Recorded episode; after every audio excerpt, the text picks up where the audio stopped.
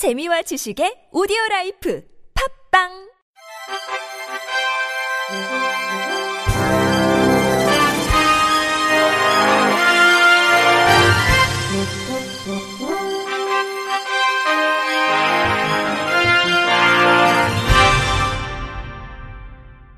청취자 여러분 안녕하십니까? 4월 20일 금요일 KBRC에서 전해드리는 생활 뉴스입니다. 서울시가 시내버스에 미세먼지를 차단하는 공기 정화 필터를 장착합니다. 서울시는 다음 달부터 중앙버스 전용 차로를 주행하는 시내버스 100여 대에 공기 정화 필터를 시범 설치한다고 19일 밝혔습니다. 시는 지난달부터 필터 제조사와 공동으로 시내버스 내부 천장에 매립하는 형태의 시내버스 맞춤형 공기정화 필터를 개발해 왔습니다. 개발된 공기 정화 필터는 차량 내부 공조 장치에 장착되며 차량 내부 공기를 순환시켜 미세먼지를 제거합니다. 시에 따르면 시내버스 공기 정화 필터로 미세먼지는 99%, 초미세먼지는 50에서 80% 차단할 수 있습니다. 시는 다음 달 시범 운행으로 공기정화 필터의 성능을 검증하고 필터 교체 등 유지 보수 편의를 위한 기술적인 부분을 개선해 내년에 전체 시내버스에 공기정화 필터를 설치하기로 했습니다. 시는 또 여름철을 앞두고 차량 냉방기 세척을 병행하는 등 시내버스 내부 공기질이 쾌적하게 유지되도록 차량 관리에 나섭니다. 이달까지 시내버스 차량과 정류소, 승차대 세척 정비 작업을 마무리하고 다음 달 말까지 전체 시내버스의 냉방기, 환풍구와 덕트의 이물질과 먼지 등을 세척합니다. 친환경 연막재를 사용해 버스 내부 냄새도 제거합니다.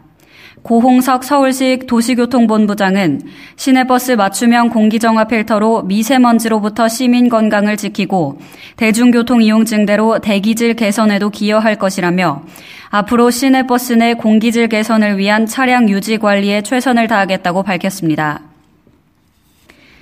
휠체어 승강 설비 등을 갖춘 저상 버스가 농어촌 지역 버스와 마을 버스로까지 확대됩니다. 이에 따라 장애인 등 교통약자 이용 편의가 크게 개선될 전망입니다.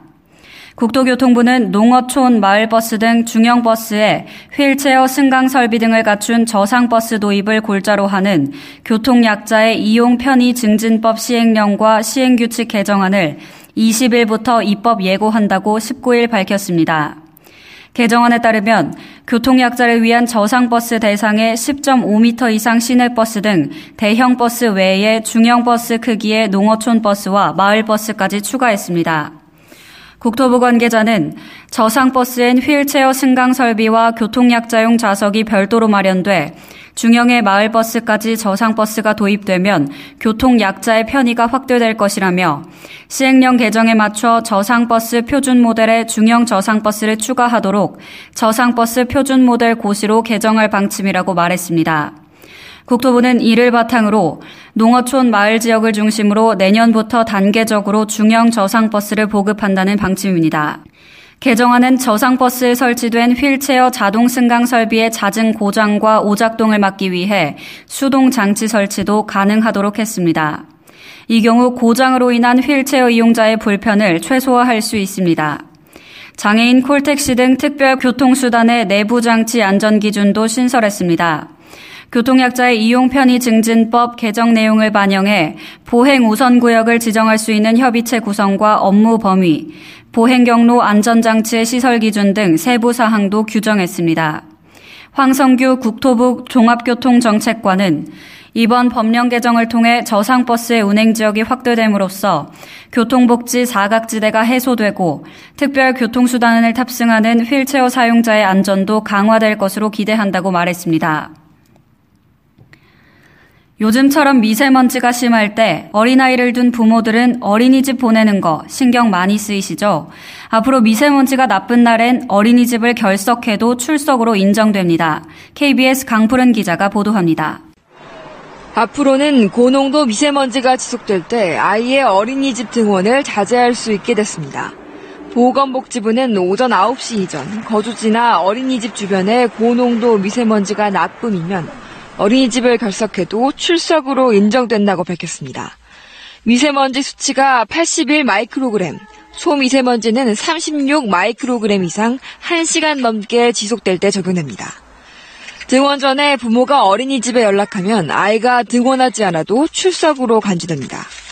정부 보육료는 어린이집에 한 달에 11일 이상 출석해야 전액 지원됩니다. 기준 등원일인 11일에 미달하면 보육료는 절반으로 깎이고 부모가 나머지 비용을 부담해야 합니다.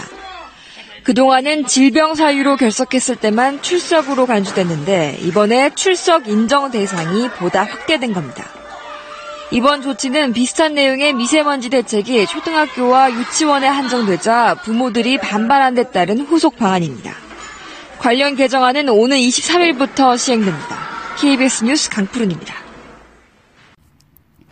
오래 앉아 있는 남성은 소변을 보는데 어려움을 겪을 위험이 높다는 연구 결과가 나왔습니다. 강북 삼성병원 비뇨기과 박흥재 교수 직업환경의학과 유승호 교수팀이 6만 9,795명의 한국 남성을 대상으로 한 연구입니다. 연구에서는 남성을 하루 5시간 미만으로 앉아 있는 집단, 5시간에서 9시간 사이로 앉아 있는 집단, 10시간 이상 앉아 있는 집단으로 구분했습니다. 그 결과 5시간 미만으로 앉아있는 남성 집단에 비해 10시간 이상 앉아있는 집단에서 하부 요로 증상이 16%더 많이 나타났습니다. 하부 요로 증상은 소변 줄기가 약하고 가늘어짐, 소변을 넣어도 잔뇨감이 심함, 아랫배에 힘을 줘야지만 소변이 나옴, 소변을 봐도 다시 마려워 자꾸 화장실을 찾게 됨 등의 증상입니다. 박흥재 교수는 오래 앉아 있으면 혈액순환이 잘 안 되면서 방광 전립선 기능이 저하된다며 오래 앉아 있어 배뇨와 관련된 신경이 눌리면 소변이 잘 안 나오고 앉아 있는 시간이 길어질수록 소변을 볼 때 쓰이는 골반 근육도 약해진다고 말했습니다. 이러한 원인이 하부 요로 증상을 유발하는 것으로 추측한다고 박 교수는 설명했습니다.